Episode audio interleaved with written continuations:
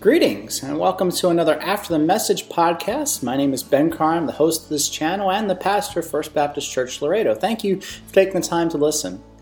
Today I want to talk to you about something that was talked a little bit about in the message on Sunday about encouragement. And I want to give you a little piece of encouragement that I found in the Word of God.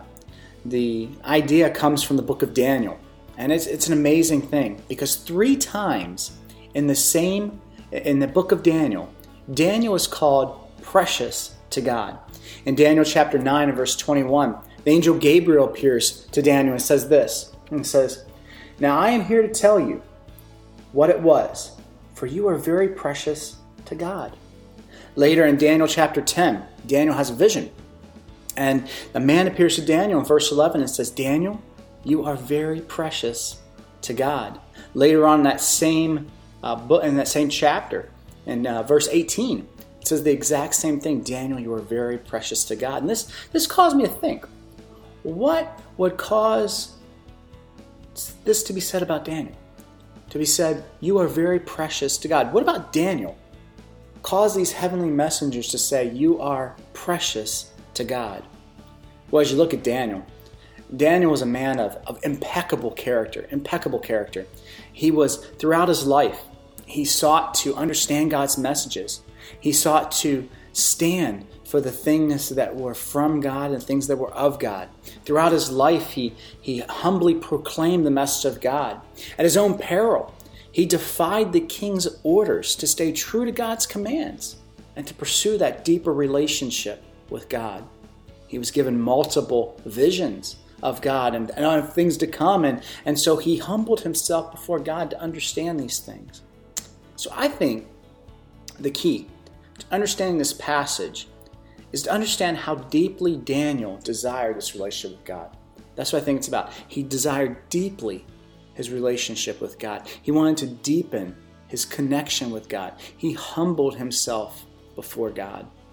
So it made me think can the same be said about us? Would we be called precious to God?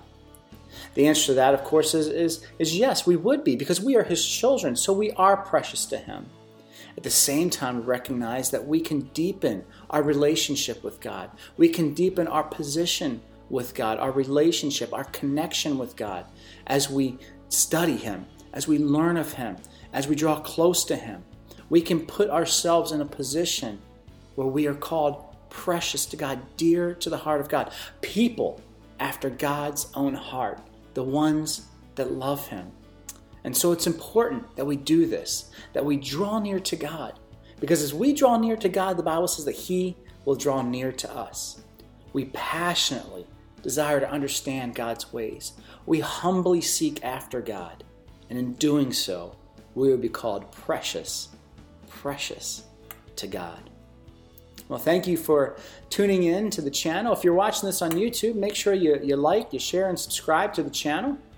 Also, you can turn on a little notifications bell uh, to get notified when content goes live. If you're listening to this on iTunes or wherever you get your podcast, make sure you give us a five star rating. It really helps us when you when you do that.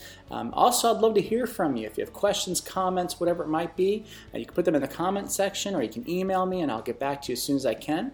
Visit me on the website, www.benkarner.com. That's B E N K A R N E R.com. There's lots of resources and things there to help you grow in your spiritual life. Thank you for tuning in, and may God's grace be upon you.